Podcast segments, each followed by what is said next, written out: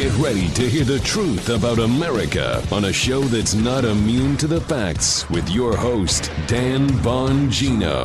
All right, welcome to the Dan Bongino Show. Producer Joe, how are you today? All set for a really big shoe, Dano. Yep. Yeah, B- a big weekend for us. The Papadopoulos interview we did on Friday evening. We're sorry it took so long. Joe is an uh, is a is a perfectionist though, and wanted to make sure the audio quality uh, was was tight. Yeah. So we got it out about nine p Eastern on Friday. Um, but forgive us, folks. We don't do guests a lot, so Well, uh, just, to, just to let you know, we started what about six Yeah, o'clock? Six. Yeah, quarter after six. Your and it was skills were tested to the limit. We were marrying Yeah. up a number of different Oh, files, dude. different platforms, but Joe did not want uh, crappy audio. And the interview is um, revelatory. I mean, Oh. there are things in there uh, you are not going to want to miss, folks. I'm going to cover a little bit of it later. I got a ton of news to get through, so let me dig right into it. I appreciate you all tuning in. Uh, today's show brought to you by buddies at WaxRx. You know how much I love my sponsors. I do not take on sponsors where I won't use the product or can't recommend the product highly. WaxRx is a perfect product for me. I had serious problems with this. I'm messing with you. When I was in the Secret Service jamming that earpiece in my ear all the time, I'd have this problem with earwax buildup. And you you know, you're not supposed to stick those those uh, cotton swabs in your ear. That's not what they're for. They're for the outer ear. So, you know, you'd have to go to the doctor and things like that to get it out, which is terrible. WaxRx isn't the sexiest product, but it will help you deal with earwax buildup. Here's a customer review we saw and help you avoid expensive trips to doctors to do so. I used to have to go to the doctor twice a year to get rid of my rid of my stubborn, hardened earwax. With my rising cost of healthcare, healthcare, and thus the double deductible, I'd have to spend sixty dollars per visit, one hundred twenty dollars per year to treat my ears. Now I can do it myself with Wax RX and a significant savings that also doesn't require me to miss a half a day of work. Thank you, Wax RX. Right now, you can try the Wax RX system. It's really good. You'd be surprised what comes out of your ears, folks. By typing in gowaxrx.com. That's gowaxrx.com. Use offer code Dan, my first name, at checkout for free shipping. Don't wait. You have no idea what you might be missing because of inner earwax. Who knows? It might just change your life. Go to gowaxrx.com. Offer code Dan. Thanks for supporting our sponsors. We really appreciate it. All right, couple notes here. First, just a, a, a big thank you to all of you that donated to the family of an American All right. patriot who has since passed, Colin Johnson, a Secret Service agent friend of mine, a Marine, a warrior, and a patriot who was taken from us way too early due to pancreatic cancer. You all are amazing. I have the greatest audience ever, and I'm telling you when I say I have not met every one of you, but I've corresponded with a lot of you over email and Twitter. I love you. I love you. I mean it in the real, like, biblical love sense. I'm not a preacher, man, but you all are amazing, good hearted people. Some of the notes you left on the GoFundMe page, I don't need any of the credit, by the way, please. But uh, really, I mean it. I just want to take care of the family and help out. But some of the notes you left on the GoFundMe page for Colin Johnson, which is in my show notes from the Friday show, were just incredible. So thank you. You donated a tremendous amount of money. You're the best audience in the business. Um, now, on a little bit of a I, I, I don't want to get ranty on this. I want to handle this a little more reasonably, but I just want to address a few things on elections and the media because something happened this morning that, uh, although it's about me, folks, um, I, I don't. I try not to bring up like Twitter fights about me if they don't have some, you know, this isn't this isn't the Dan Bongino rant hour.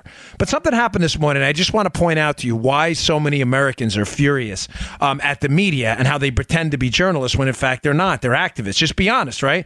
I'm not a journalist. I don't pretend to be. I No. appreciate facts, but I, I'm an I'm a conservative and an activist at heart. So I was on Fox and Friends this morning, and I was discussing the elections.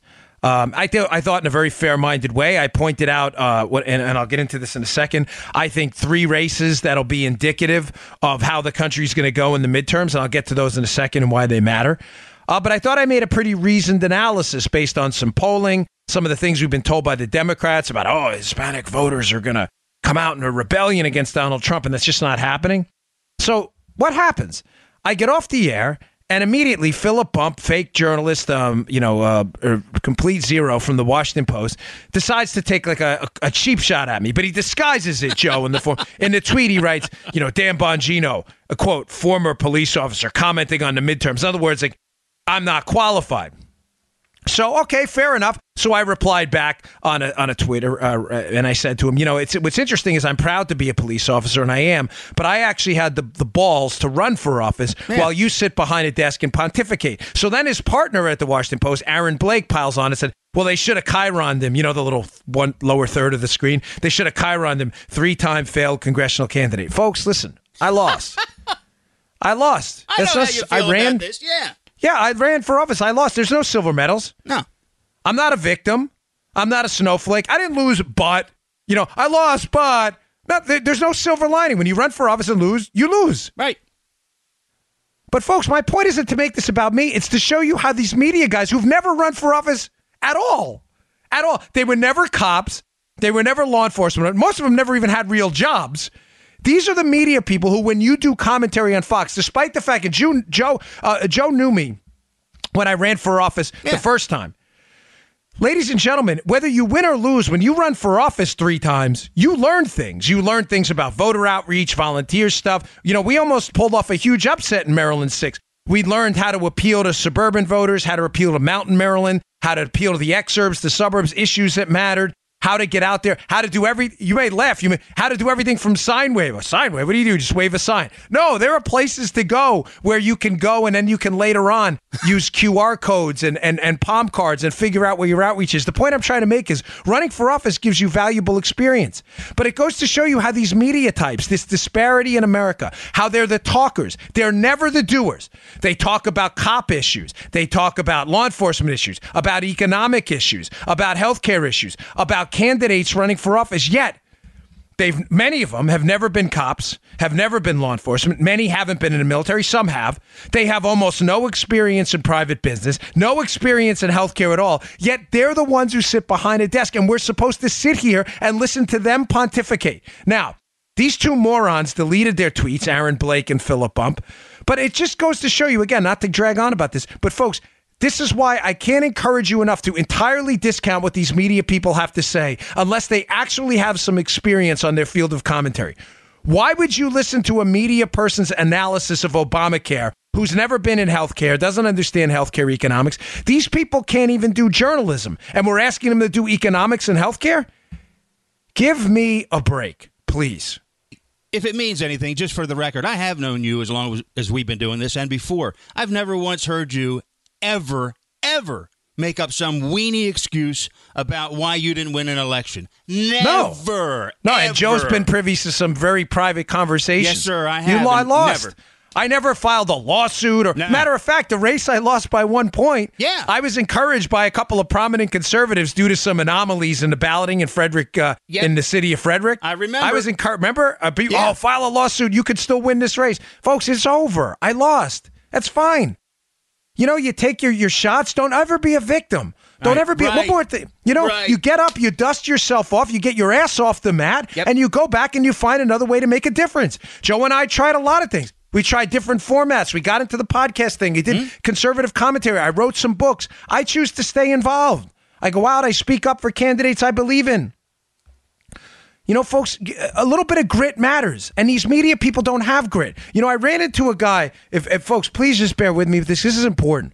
I, I'm not going to say where or why because I don't want to give him away, and he didn't give me permission to talk about this. I, I don't think he'll mind, but it doesn't matter. You're not going to find out who he is anyway. But I was in a place, and I was, I ran into a guy. He's a friend, and he's an addict. He's an addict. I know, you know, Joe. You were in the music field for a while. It's a big problem in that field. You know. Yeah. He's an addict. And I had a conversation. He's fallen off the wagon again. It's like the third or fourth time. All right. But he's a good guy. He's a good guy with a deep soul and he's a deep thinker. And I, I just, I see the scars, man. I see the thousand mile stare in this guy's eyes sometimes. And the fact that he thought he was beaten and he was back again. The place I saw him is key. I, I don't really want to say, but the place I ran into is key because it says to me he's really trying. You know, to all you people out there, all you folks out there, you listeners and otherwise, you know, people you know out there who are addicts and others, but who've lived hard lives, who've made real mistakes, who've lost races, who've been fired from jobs, who've gotten into drugs they shouldn't have got into and had a hard time. I care about you, man. I care about your opinion. Your opinion matters to me. You have lived through the school of hard knocks. You got a mop. You've swept floors. You've cleaned floors. You've cleaned toilet bowls. You know, you've worked. You've moved boxes. You've you, you know, you've got uh, dirt under your fingernails. You've landscaped. You've worked for a living. You've hung sheetrock. You built things. You build houses. You've done stuff. You've actually been out there in the real world. You've made real mistakes and you've learned from them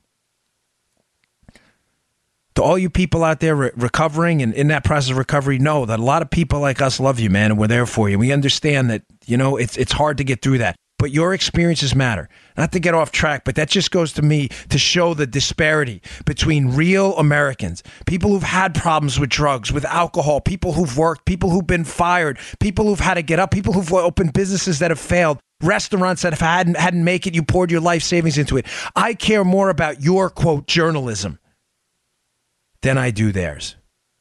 Because your experiences matter. You want to explain the Trump effect? That's the Trump effect. This is a guy who's had to build stuff. He may be worth a lot of money, but he had to produce something. He had to, when he committed to a building, the building had to be built. It wasn't talking, it wasn't sitting behind a desk at the Washington Post with your stupid, detached commentary, commenting on elections you've never run in. It was real. They had to actually build the building. Americans out there who had real problems. You want to write about the opioid crisis? How about someone who's lived it? How about this cat I ran into this week who's again trying to fight back and get his life back? I care about his opinion on it. How easy is it to get? Why did he get it? Why did he feel so broken he needed to fall back again? What's going on? I care about their opinion, not these media people. They are completely detached. You want to explain away the CNN sucks chance? Maybe that'll help if you were even remotely interested. Taking pot shots. Are you serious? Whatever. All right, folks. A couple things in the election. I want to get to Papadopoulos after this. Um, so, a couple races I want you to pay attention to. I mentioned them before, but they're important. Uh, number one, Will Hurd's race in Texas 23. Uh, we have been told by the Democrats that you know Hispanics uh, they they treat them, of course, like automatons, like robots. You are yeah. not. You are God's children. You are all individuals. It's sad we even have to say that, but the Democrats treat you like a bunch of robots. Um, Hispanic voters. Will Hurd's uh, lives is resides in Southern Texas, a district dominated by Hispanic voters. He is a Republican running for reelection. He is up dramatically in a race that has gone both ways, Democrat and Republican in the past in the presidential. If this blue wave, uh, and when I say wave, I mean 28 or 30 seats or more, is going to happen, then that seat would most certainly be going for the Democrat. Secondly, a race down here in southern Florida. Carlos Curbelo. Again, are these the greatest conservatives in the world, folks? I'm not saying that. I'm simply suggesting to you they are far better than the alternative. And if we lose the House, we lose the chairmanships. These, it's a simple vote, straight red. There's no question. I don't care how bad your congressional rep is. They promise you they'll be no worse than the Democrats running Congress. They will be a, a, a it will be a disaster. You have uh, Elvira Salazar running down here in southern Florida, largely Hispanic district, a lot of Venezuelan voters, a lot of Cuban voters. She's a Republican. She's running against a Clintonista, Donna Shalala, for an open seat, Ileana Ros-Lehtinen's seat. This seat was won overwhelmingly by Hillary Clinton. Yet Salazar is very competitive, which suggests to you what you already know. Hispanic voters are not robots. Um, Brian Mudd, who hosts a local radio station down here, was on Fox News this weekend and made a great point.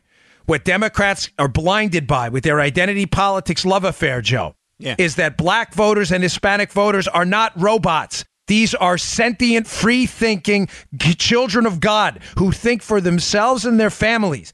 His lumping in Hispanic voters from California, New York, and Florida is one one of the most racist things you can do. Uh, they're all the same. Uh, who's they?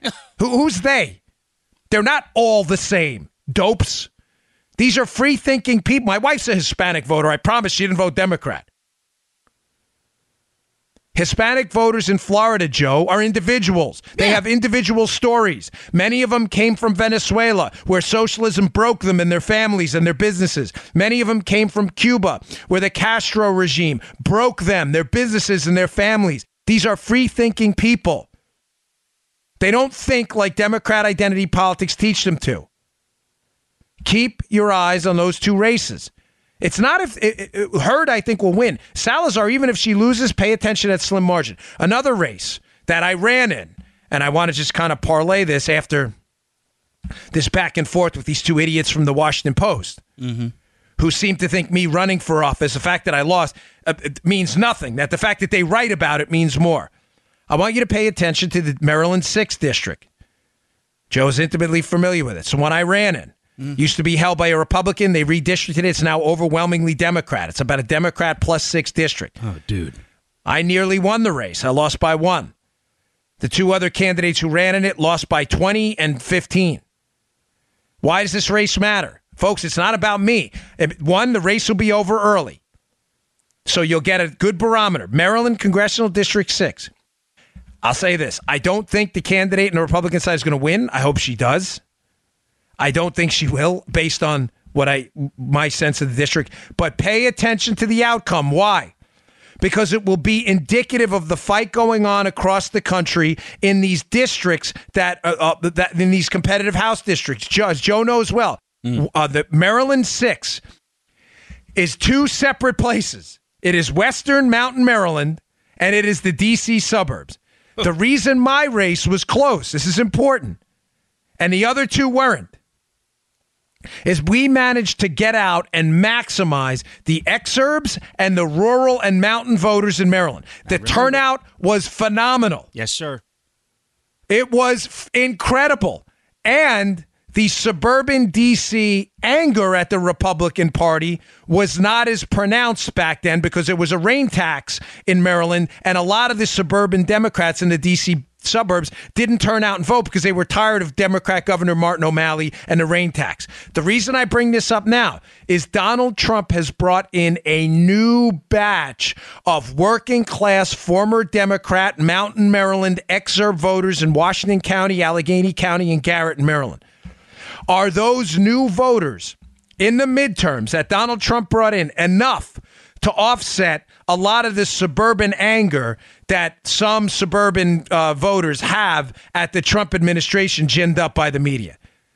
That Maryland district is indicative of this. If uh, if their candidate there, the Republican candidate, even loses by even three to four points, or wins, I mean, I'd like to see her win, but if she loses by even three to four points, in a race that was lost in the past by 15 and 20. It should say to you that the Republicans will have a pretty decent night because it's indicative of this fight. We're having some problems in the suburbs, but we are kicking butt in the exurbs outside of the suburbs and the rural areas and mountain areas where new Trump voters are coming. Does that make sense, Joe? Oh, that, yeah. That sure. Maryland six race has been completely ignored by a lot of people, and I cannot understand mm-hmm. why. I almost won it. I lost by one. I won on election day. We lost on the absentee count.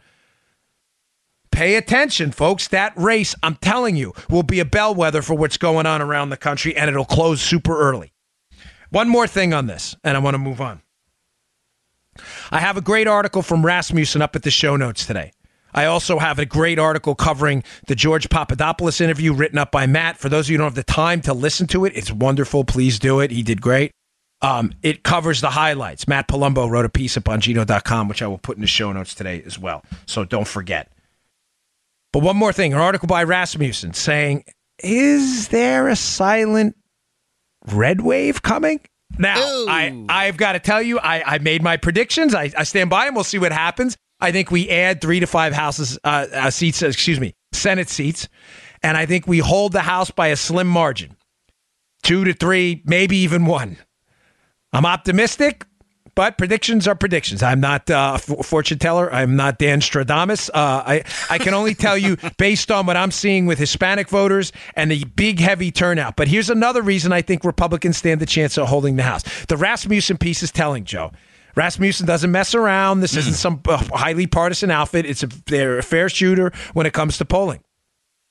The article says, "Hey, are we off on these polls again?" And they point out some fascinating numbers, Joe. I just want to read this to you.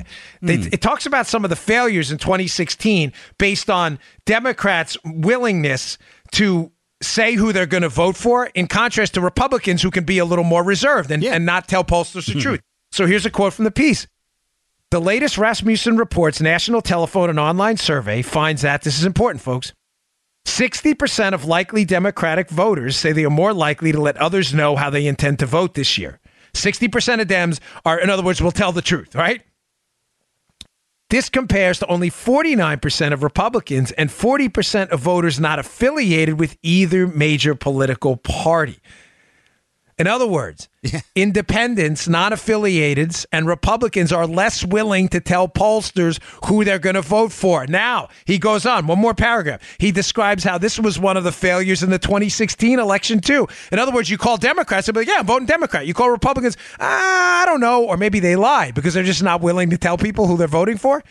Uh, Joe, you think that would cause a problem with the polls? Oh yeah, Daddy. Yeah, big time. yeah, So, you better believe Of course it will. Yeah, if you get a bunch of Republicans who don't want to tell you the truth, it's going to screw your polls up. Here it goes on. He says in August 2016, 52% of Democrats were more likely to let others know how they intended to vote, compared to 46% of Republicans and 34% of unaffiliated voters. Some analysts, before and after Trump's upset victory, suggested that most pollsters missed his hidden support among voters fearful of criticism who were unwilling to say where they stood. Folks, I, again, I'm not, I, predictions are predictions. Um, you know, it, it, I'm doing the best I can based on the data out there. I'm only suggesting to you that places like Rasmussen, who have no skin in the partisan game, in, but they do have skin in the prediction game, would not put an article out there if there wasn't some credence to it. I strongly encourage you to read it. So, although I don't think there's going to be a red wave, we are going to. I'm pretty sure we're going to lose seats. There is a slim chance we hold on to the House. I think that's what I believe. Uh, that's what I believe is going to happen. I shouldn't say slim because I don't fight. I believe that slim. It was. I think we're going to hold on to the House by a slim margin. I think that has a lot to do with it, and it parlays perfectly into what I just told you about my old race in Maryland sixth. How many mountain voters, exurb voters, farm voters, rural voters are going to turn out to offset the flow we may see from the suburbs and the cities, especially in a district like Maryland 6, which has both of those. Fascinating, fascinating question. Um, okay, uh, today's show also brought to you by buddies at iTarget. The iTarget Pro system is the best system out there, hands down, for improving your marksmanship. Listen, safety and marksmanship. Those are the two critical things when owning a firearm, obviously iTarget, the iTarget system gives you the ability uh, to use both of those things. Safety wise, because you're not firing live rounds. One of the best ways to improve your marksmanship is to do what we call dry firing. Dry firing is when you safely unload a weapon. You check it, you check it twice, you check it three times. There's absolutely no room for error. Go to the range, always point in a safe direction, and you pull the trigger on a safely unloaded weapon. Well, why would you do that? Because you get to practice your grip, your sight alignment, your sight picture, all of the key critical components of good marksmanship. While you're not having to worry about the recoil from the round, you don't have to blow off a lot of ammo. You don't have to, it's an empty, empty firearm. The problem is you have no idea where that round would have gone because it's empty. iTarget solved that problem for you. They will send you a laser round. There is no manipulation to your firearm necessary. Whatever you have a 9 millimeter, 40 cal, whatever you have, they will send you a laser round. You will safely insert in a safely unloaded weapon, and it comes with a target. And it works with a phone app. It's like a video game for your firearm to practice your marksmanship. God forbid you're involved in a self defense situation. You're going to need that.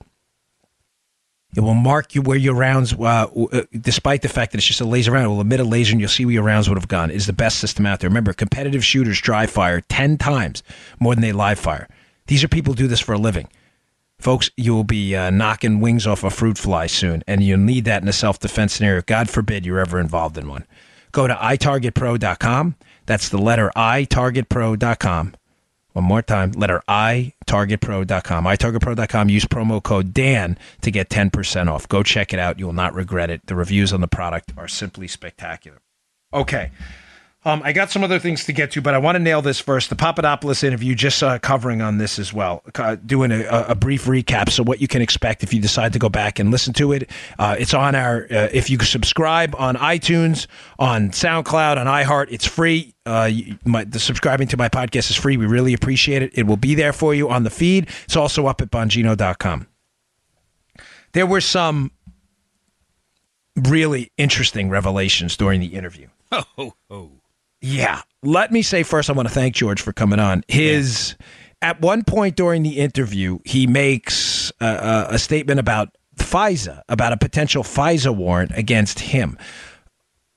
Now, let me. I'll give you a little background. George says right around the time this was all going on, this summer of 2016, he was contacted by reporters. He didn't say who. I probed them a little bit for it, but fair enough. It's you know he was nice enough to come on. I'm not going to push him on that. He says he was contacted by reporters from outlets we would know. I'm assuming some prominent liberal outlets. I don't know who they are. Could be the Post, the Times. I have no idea. He doesn't say. But he says he was contacted by reporters right around the time all these leaks were going on about a FISA warrant on him. Now, ladies and gentlemen, why does this matter? Because nobody's, this is not, this is news. We have been told that the spying operation on the Donald Trump team, Joe, so far was limited basically to Carter Page. Right. At least when it comes to the formal FISA application process, going through the courts to get a warrant against what now looks like an innocent American citizen in Carter Page. It makes me question how many FISA warrants were out there. Now, we do know that the FBI applied for FISAs and were denied. The key question here, and you know, maybe we'll get back, we'll get George back for episode two at some point, Joe. I have a, number of follow up questions too. We just wanted to wrap it up in an hour uh, Mm-hmm. to give you time to listen to it in digestible nuggets here, and it was so much info in it. W- was he one of the FISA warrants that was denied? In other words, did they try to get a FISA on him that was denied? Which would make a lot of sense. Why? Because as John Solomon is written in a lot of his Hill pieces, Joe, at thehill.com, uh, John Solomon, I've told you from the beginning, I think knows the whole story. John has had this big eagle eye view of this from the start. He even said it on Hannity one night. He said he thinks George Papadopoulos was the initial like hot target of the investigation. Look, we got this guy. He's got these connections to, you know, to Middle Eastern, the energy industry over there. He's been involved with the Trump team. I think we could tie him up with the Russians. He thinks at one point the Papadopoulos angle dies because either they're listening in on him or whatever. They do this setup with Mifsud and it doesn't work out. They don't get Papadopoulos. In other words, they try to entrap him and it doesn't work. So Papadopoulos thinks Stats explains, Joe, which makes perfect sense, folks. This makes perfect sense now. That explains the gap between the initial, what I believe, entrapment operation against Papadopoulos in April of 2016 and the FBI's failure to interview him until next year. So Solomon's theory was they start with Carter Page. They realize they've got nothing, Joe. They've got nothing. They've got nothing but a, a bag of, of dog food. Nothing. It's Not- air popcorn. There's nothing there. They move on from Papadopoulos. They think now we got someone, Joe, who creeps onto the screen with them? Carter Page. What's the problem? The Carter Page investigation through FISA turns out to be a dog, too. Ah! yes. So what do they do? They go back to Papadopoulos in January of the next year, like, hey guys, bad news. This entrapment thing isn't working. We tried Papa D. We tried, listen, this is important. We tried a FISA on Papa D. We didn't get it. We finally get the FISA on Carter Page, thinking now we got them hook, line, and sinker. We get nothing there either. We better go back to Papa D. This it makes all the sense in the world now. How this was the worst entrapment operation in the history of humankind. The stupid was legendary in this thing. now, it also makes sense. The interview, um, uh, uh, the arrest at the airport. The arrest at the airport, which happens months after the interview, now makes sense. So he's interviewed in January 2017. I think again, I, I think Solomon's right. I think they start targeting Papadopoulos. They realize they've got nothing. They probably get rejected for a FISA. They come back to Papadopoulos in January. They interview him. They realize they've still got nothing. They probably try to flip back to someone else. Ah, wait, wait, wait. Don't go anywhere. This is going to be important. This will come up again in a minute. They try to move on to someone else. You've tracking, Joe? Yeah, yeah, let's, yeah. Let's get Papa D. Didn't work out. Okay, we'll move on to Carter Page. That didn't work out. Back to Papa D in January. that doesn't work out either. They go to someone. I'll get to the someone else thing in a minute because that came up in the interview too. You got to listen to it. The someone else doesn't work out either. Why, folks? Because there's no collusion. This is not a hard thing to figure out. You can't invent a crime that didn't happen. So in right around the summertime, they realize we better go back to Papa D again, probably to shut him up. Either to shut him up or in one desperate last attempt, try to shake his tree and get some information out of it that they didn't have before. But there's no information to give. Papadopoulos was set up. How does this tie into the interview? First, he brought up the FISA thing. The the uh, the fact that it, he, there may have been a FISA and it may have been denied. That makes sense. It says that Papadopoulos was in fact, you know, uh, patient zero in this case. But it also explains away the airport scenario. Joe, wasn't that fascinating? Oh man, I was. That I was the like- best part of the Yeah, interview. My balls now, were huge. yeah. I know, me too. Yeah. Me and Joe. We, uh, honestly, folks, we could have done that interview for two hours just out of respect for George's time and Joe's and everyone else and yours. We tried to sum it up in an hour. Like I said, I'll try to have him back for part two because there's so a bunch of questions we didn't even answer. But he describes his arrest at Dulles Airport, returning from overseas. He describes it in pretty intricate detail, and the details matter. I ask him some critical questions that, ironically, according to the interview, his lawyer hasn't told him yet. But it explains the targeting of Papadopoulos, then moving on, then coming back to him every time the FBI gets desperate. The arrest at the airport He's returning, and I believe he's set up with this cash exchange, which he describes in even more intricate detail with this guy, Charles Tawil. Someone gives him $10,000 overseas, this guy, Charles Tawil, in a, in, a, in a hotel scene that he describes. You cannot miss. Listen to the show. How frightened he was and how he thought this was like he was going to mm-hmm. die in this thing. Someone gives him $10,000. Conveniently, the exact amount of money he'd have to declare when entering the United States. And if he doesn't, he could be in a lot of trouble. Right. George doesn't bring the $10,000 back. He leaves, he senses something's wrong, according to him, and he leaves the $10,000 overseas where it's still there. I believe this may be part of the setup. He describes coming out of the airport in Dulles, again, in really incredible detail, and he thinks the Bureau guys, he, he sees the Bureau guys like ruffling through his stuff. I think they're looking for the money. Why? Because, folks, at this point, I think they know this investigation. Remember, this is 2017 now. Trump's the president. Now they're in cleanup on aisle four mode. They realize collusion is a myth, that they have been chasing the white rabbit forever and nothing has happened. They get it. They know it's over. Now they have to shut everybody up. They need to get Papadopoulos and get him to work and be a cooperator for something, anything. So they go to the airport, Joe, with every expectation that they're going to find Papadopoulos with what? The, the, the money. money. The dough. Joe's making the uh, index finger to thumb yeah. signs when, when you, you know, give me the dough, right? They think they're going to find Papa Dizzle with the money. Papa D doesn't have the money. He left the money behind, so the FBI guys are panicked. Here's my now. There are so many suspicious things about this interaction, the way oh. he describes it. Here's number one. Oh having done and been involved in a lot of cases, some of them which involved people coming from overseas, or at, at, I shouldn't say I was not directly invited. I never. I speak with precision here on this. It's important. Having been involved in a couple cases that involved a lot of overseas travel, I'm familiar with how the process works. I'll leave it at that. The Customs and Border Protection guys are typically the ones that will assist in any kind of a any kind of a, a an airport like arrest. Let, let me explain this, but I'm not doing a good job, but it's important because it explains how anomalous this whole thing is. There's a manifest for these flights. If the Bureau or the DEA or someone wants to arrest someone coming off a plane overseas, Joe, back into the United States, they will typically work with the customs and border guys, and the customs and border guys may be there for first contact, typically are. Why they weren't there for this? Papadopoulos makes no mention of being confronted by the Customs and Border guys. Maybe I'll get some more detail on this if we do another interview. He does make mention of being confronted by these FBI guys in suits. Why would the Bureau guys leave the CBP guys out of it? Why? Were they trying to keep this thing on the hush hush? Why were they looking for the money? Were they concerned that he wasn't going to declare it? Were they going to use it? Now, here's my guess at what happened, folks. They need to keep this thing on the total hush hush, right? They probably have a complaint drawn up in advance. It's like a charging document.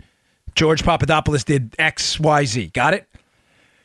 They can't swear to a complaint, Joe, about the $10,000. Why? Because they don't know he has it. They can't go in front of a judge and say George Papadopoulos came back to Dulles with $10,000 because they haven't gone to the airport yet. But I'll bet here's how it works in the federal system. I'll bet they had this thing typed up on a Word document sitting on the desk of a United States attorney, which is fair. That's you don't have to swear to it; it didn't happen. Right. But to have a, a you know a, summary of what you think, it's perfectly fair. You just scrap mm-hmm. it if it doesn't happen. Yeah. It's not a big deal. It happens all the time. I guarantee you, they had that waiting some kind of a, a, a charge on that $10,000. They had it waiting. They're looking for the money. They're getting ready to call that United States attorney working for the government. Hey, we got the money. Okay, let's get a judge on the phone. Let's swear to this arrest warrant right now. Well, what happens, folks? He didn't have the money. They don't have anything. It sounds to me like desperation time kicks in and they need to desperately keep, shut this guy up. Why? Because they don't want Papadopoulos going to the media saying I was confronted in the airport by the FBI. There's something going. They want to shut this. That's the whole point. It's the cleanup operation. Clean up, out for. You got it? they need to shut this guy down, but they don't have anything. The charge they probably already typed up for some kind of a a, a, a failure to uh, you know a failure to declare or some money laundering charge or whatever it may be isn't there. They panic. They probably go back to their January interview. They're like, listen, let's just get him on this false charges stuff where he gave the wrong date on Mifsud, which is the weakest. I'm telling you, charging people 1001 false statements to the FBI on such a loose case like this that's supposed to be so important Russian collusion says to me they had nothing. And at that point, they got desperate at the airport and desperately needed to shut this guy down. You know what I, I what tears me up is he tried to give the money back, and the guy said, "No, you keep Great. it. I don't want it back." Excellent point. The guy who gives him the folks, if this doesn't like send your BS antenna through the roof, Dude. we're- I mean, we're missing a thousand. Uh, Things in this, uh, me, Joe, and I are just summarizing it because it's a, a pre-election day, and I've got so much stuff to get across. You, you're missing. If you're not listening to this, you're you're, you're blowing it. It is such a good interview. Joe brings up a great point. The Yeah. guy who gives him the ten thousand dollars is Charles Tawil, right? Yeah. Tawil, by the way, denies any knowledge of, of, of working with Intel or anything like that. But Tawil is nervous, he says. He's sweating. Yep. Papadopoulos says he calls him and tells him, take the money back. And Tawil says, I don't want it. Why would you? Folks, come on. Let's be logical about this. If Papadopoulos' story is correct and Tawil's giving him $10,000 to work in some consultant capacity, and the guy calls you back and says, I don't want to be a consultant, take your money, you say no? Who is rich enough to like leave $10,000 as a tip for Papadopoulos? Right. Folks, does this make any sense? Joe's right. This is the dumbest thing I've ever heard. It's becoming clear to me that 10,000 was a setup. You get my point? They went to the airport thinking they were going to have him on mm. this 10 grand, a failure to declare, whatever it may be, some charge. They probably didn't get it. Then they're confused. They're panicked. They need to arrest this guy on something because they need to shut him up. They want to use him later on, use him as kind of a source inside the Trump team, possibly. But to use him, you need some kind of substance based charge. Something that's going to threaten him with multiple years in jail or whatever it may be. Oh, maybe we'll get him on some money laundering or bank fraud with this money. They don't have it. What do they do? Well, we got to arrest them on something, guys. We don't have anything. What are you going to arrest them for? Felonious mopery in the umpteenth degree? they don't have anything. So someone probably goes, hey, didn't he tell us the wrong date with that interview in January? Oh, let's get him on that. But that's not enough to incentivize the guy to flip. It makes perfect sense now. Two more takeaways from this. So it's clear to me now. Again, they start with Papadopoulos. They got nothing. They move on to Carter Page. They got nothing on Page. They panic. They go back to Papadopoulos in January. They still got nothing. They move on again, only to come back to Papadopoulos later again in the summer to shut this guy up. Now it makes sense when Papadopoulos, uh, right at the end of the interview, by the way, you know, dr- drops a Moab on us in the interview, and he's like, "Hey, by the way, I think there was another spy in the Trump campaign." Wait, what?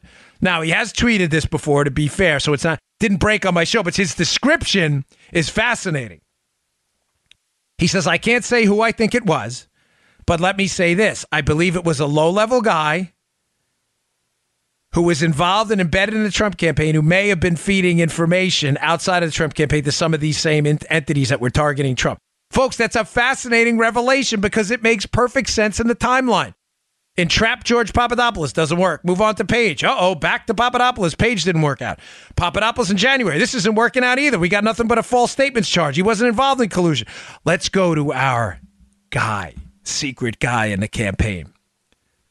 Now, you may say, oh, uh, Papadopoulos is just saying that. Really? That's funny because Glenn Simpson, the Fusion GPS guy who testified under oath up on Capitol Hill, said under oath that there was another source inside the Trump campaign. Is Papadopoulos really crazy? Is Glenn Simpson crazy too? Wait till we find out who that person is. How many people did they try to take down with this thing, folks? How many? It is unbelievable how. De- Listen to the interview; will be blown away. All right, I got one more takeaway. It was a guy who emails me often who knows his stuff, does a really good job, and uh, he brought up a question uh, I, I failed to ask, but I want to follow up with with George because it's very telling. All right, before I get to that, finally, today's show brought to you by our buddies at Brickhouse Nutrition. Love Brickhouse, one of my original sponsors. They have the finest nutrition supplements on the market. The people who uh, develop their products there are top notch. The the doctor they have working there really, really knows his stuff. This business matters to him. One of the best products uh, they have right now is Field of Greens. It is tremendous. It is not now Field of Greens. Uh, let me tell you what it isn't first. You hear a lot of these commercials out there. A fruit and vegetable powder or fruit and vegetable pill. You get your fruits and vegetables in a pill. Great. You know what a lot of that stuff is? It's extract. It's crap. It's garbage. Field of Greens is different. Field of Greens is actual food. Now, it's in a powder form, but it is ground up, wholesome, fresh fruits and vegetables. It's not extract. This is actual food. They grind up these healthy fruits and vegetables into this great tasting powder. The fruits give it a beautiful berry type taste. Tastes delicious. You put it in water, put it in juice, like put it in green tea, V8, whatever you want to put it in. It tastes great. You take a scoop, I take two scoops a day, morning and night, and you will never feel better. It is your fruit and vegetable insurance. We all know voluminous consumption of fruits and vegetables is the key to good health, cognitive health, your your muscle health, your tendon health, your brain, uh, your brain, your skin. You will look. But my mother-in-law loves this stuff. She thinks it makes me look younger too, which is she gets a kick out of it. Go give it a shot. Go to brickhousenutrition.com slash Dan. That's brickhousenutrition.com slash Dan. Pick up a bottle of Field of Greens today. Send us your reviews. You're going to love it. Brickhousenutrition.com slash Dan. Send us your review of Field of Greens. Okay, one last point on this, and I'm going to move on to a couple other things uh, that are really important. This, we got the election tomorrow. Vote, vote, vote, vote, vote. No excuses. I said to George, we opened up the interview by saying, describe to us who set up this interview at Mifsud. Mifsud's the Maltese professor who tells Papadopoulos about the Russian dirt on Hillary. It starts this whole thing, right? That happens in April of 2016. Mm-hmm. I said to Papadopoulos, was this interview recorded? And I asked him some key questions. When you met with Mifsud, did he ask you to move to a quiet spot? Did he put a phone in front of you? Did he sit closer to you than you know? When men uh, get to, get together for a business meeting, they don't sit typically right next to each other. I think you sit across from me so you can look at each other, right? Right. right. Did he angle his seat over closer to you? Was he acting suspiciously? And Papadopoulos gave some interesting answers to that, but he seems to think he was recorded by Mifsud. A question I got for George, George, if you, I know you listen to the show, maybe if you can answer on Twitter, it'd be really helpful. Did Mifsud pick the spot? Who picked the spot to meet? Great question. I'm horrified I didn't ask it. In other words, Joe, if you're setting me up, right? Yeah. And you're working for the CIA or the mm-hmm. FBI and you're recording me, and there's going to be physical surveillance in that place. It's mm-hmm. pretty important that you pick the spot, right? Yeah, I picked the asset. Yep. I, yeah, I you do. Yeah. You, you, so people can get in there in advance. Yeah. They can position some cameras. Yeah. Now, the reason they uh, that, that I bring this up is, as I said during the interview, there are multiple times in this uh, in charging documents, investigative documents, where the conversation with Mifsud appears to have been monitored by people. Where mm-hmm. they talk about like, oh, Mifsud and pop it up, they seem uninterested. Well, seem, what does that mean? Seem uninterested. They said, who told them that? Was somebody watching them? Now, if this thing was recorded, the Mifsud Papadopoulos meeting, and somebody has the tapes. Again, it's all on the internet. I don't want to keep hammering this, but it's so good. I say to him at one point, Joe, remember this? If we have the tapes, that is the case is over. Yeah. Because the liberal, Democrat, and media case against Papadopoulos is he meets with this Maltese professor, Mifsud, who tells him that they have Russian dirt on Hillary. The media's case is that this guy's a Russian asset. But, folks, if he's a Russian asset and the interview is transcribed and recorded, how the hell did we get a copy of it in the United States intelligence community if the Russians were colluding to take down our election? Have you asked yourself even that basic question? Ooh. Do you understand the recording is everything? If our IC, intelligence community, and the FBI has a transcript of a meeting with Mifsud, why are you not asking yourself the question, how the hell did we get a copy of that? I thought that was the Russians doing it. So either the Russians told Mifsud to go recruit Papadopoulos and tell him about dirt on Hillary, recorded it, and then gave it to the U.S. government. Why? I have no idea. Be the dumbest spies ever. Or we got the recording because Mifsud's connections were to Western intelligence or friendlies who turned it over and not to the Russians. Folks, does that make sense?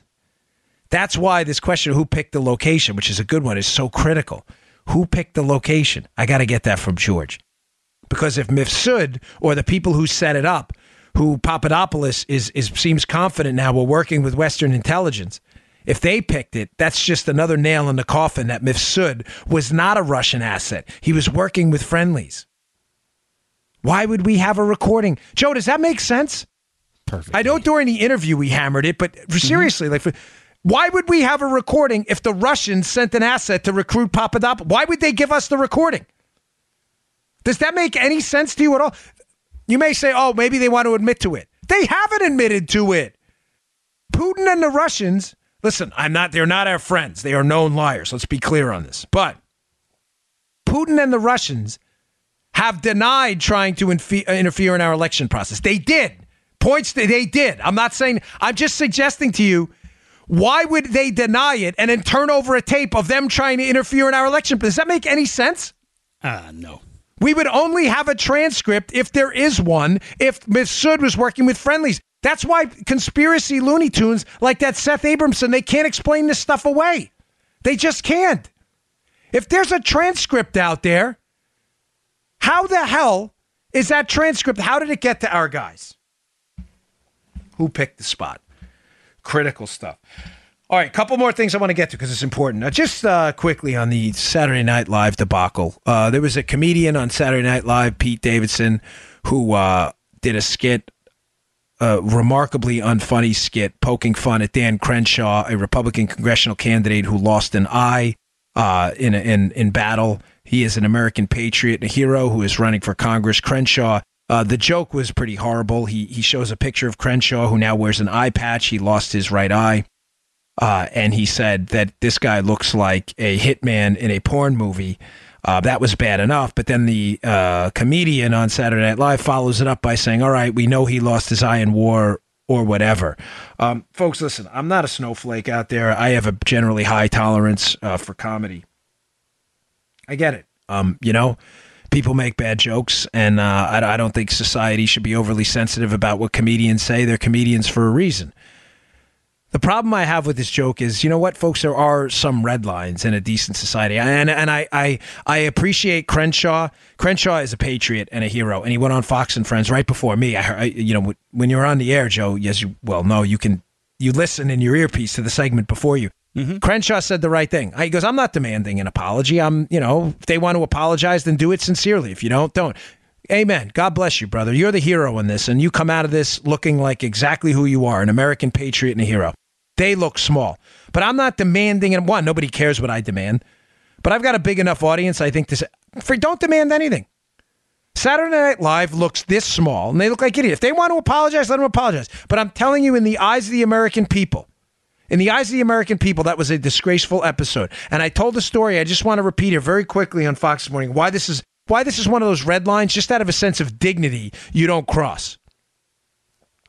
You know, one of my last trips as a Presidential Protection Division uh, Secret Service agent was overseas to Afghanistan with Barack Obama. It was on my birthday, uh, I remember, and it was uh, it was an interesting trip.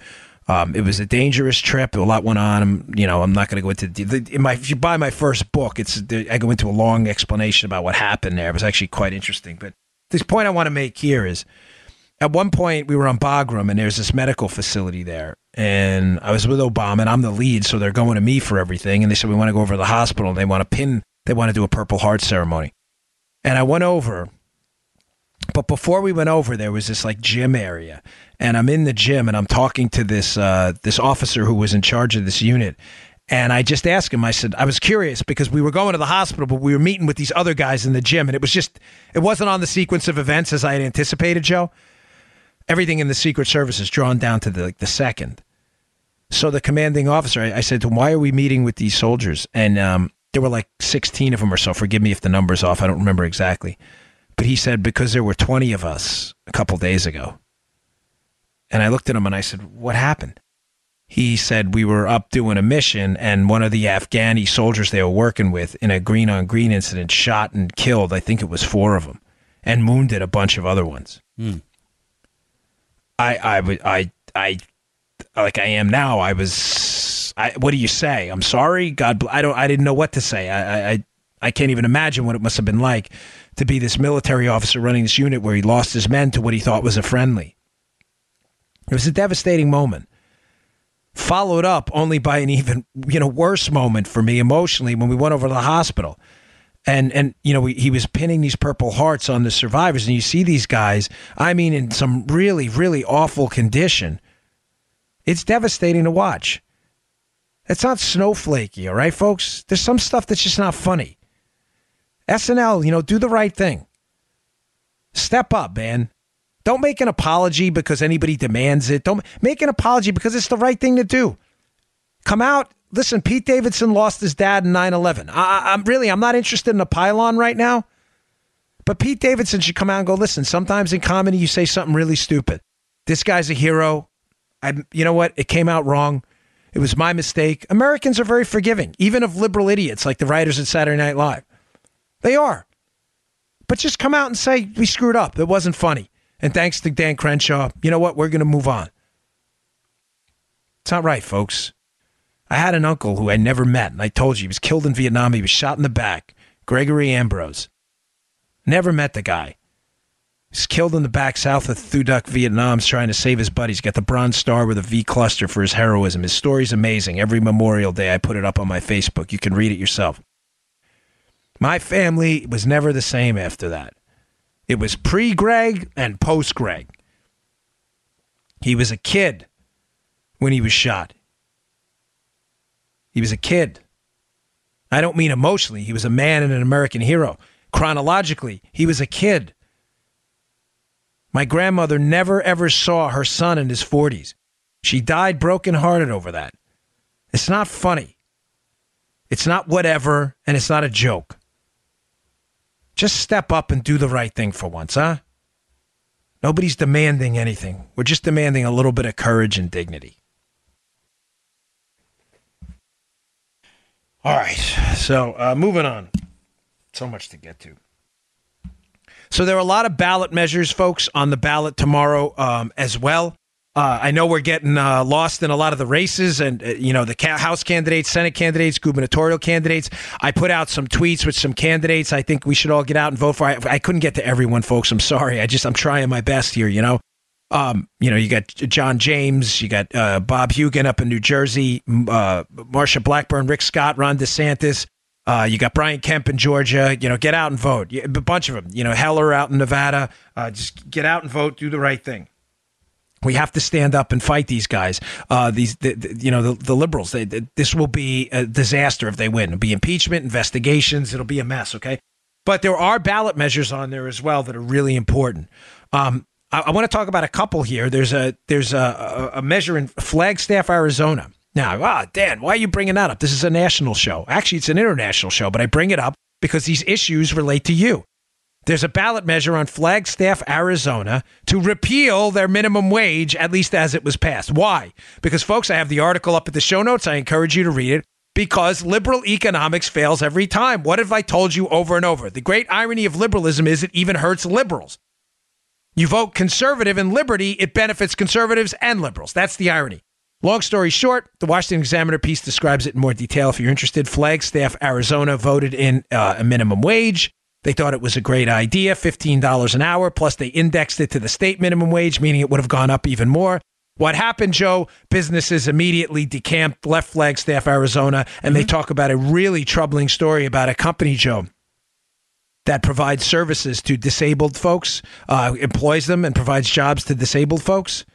And these disabled folks are now out of jobs. They are out of jobs. Why? Because Flagstaff, Arizona decided it would be a good idea to implement a minimum wage. And one of the lines in it is great. They asked one of the companies what happened, and the company said why they went out of business. They said it's not that we didn't agree with the minimum wage, we just couldn't afford it.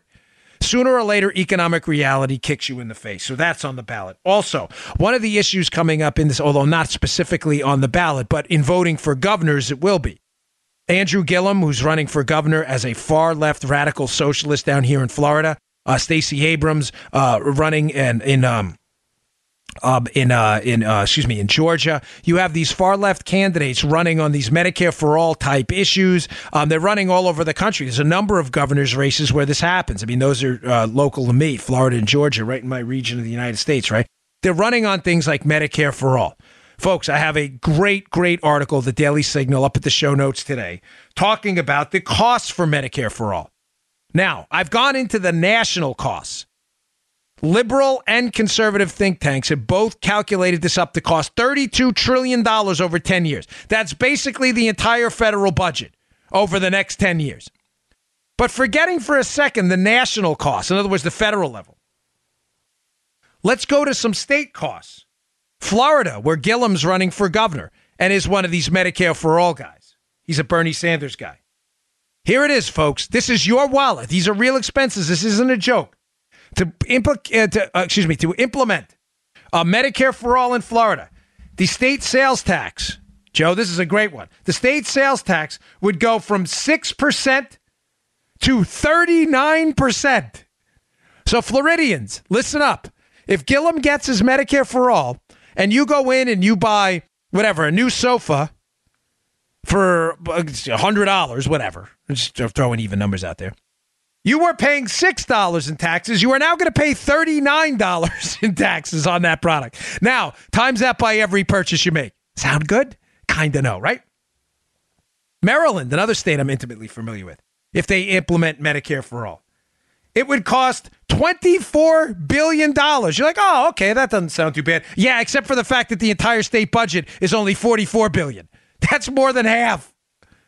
Kind of an issue, nah? Huh? Oh, it goes on. North Carolina. Considering those socialist Medicare for all, really means Medicare for none, because that Medicare money be coming out of the people on Medicare now. It would cost $41.9 billion, double the costs of the current general fund expend- expenditures. 41.9 billion in North Carolina. In Vermont, would cost 4.3 billion and a tax increase of 9.5% plus an additional 11.5% payroll tax. How do you like them apples? You like paying a 9.5% tax increase plus an additional 11.5% of your money? California.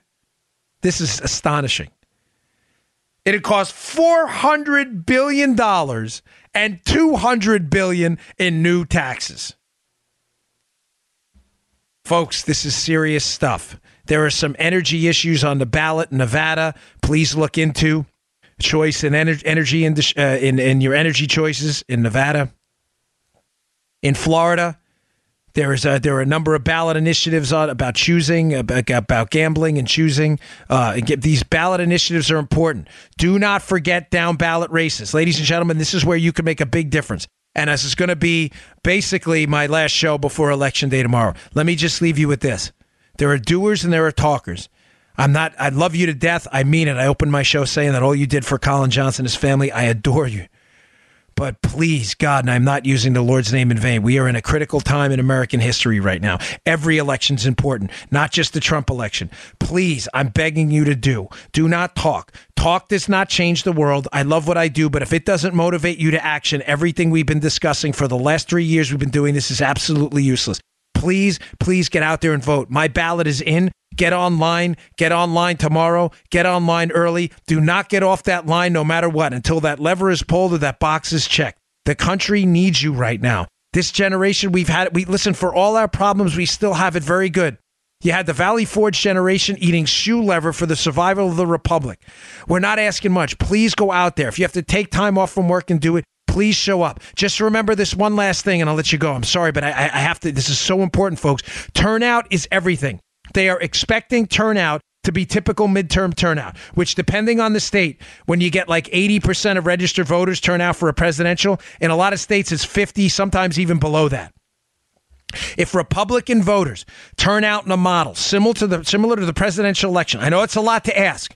Folks, I'm telling you, we will keep the House. We will add to the Senate. We will take back some of these governorships. We will hold some of the governorships we have. And we will be sitting there on Wednesday morning saying, yes, we did something.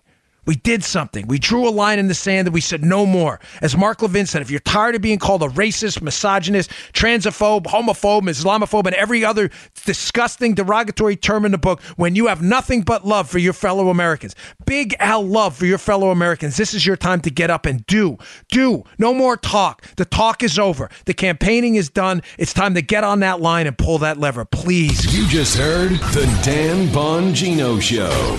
Get more of Dan online anytime at conservativereview.com. You can also get Dan's podcasts on iTunes or SoundCloud. And follow Dan on Twitter 24 7 at DBongino.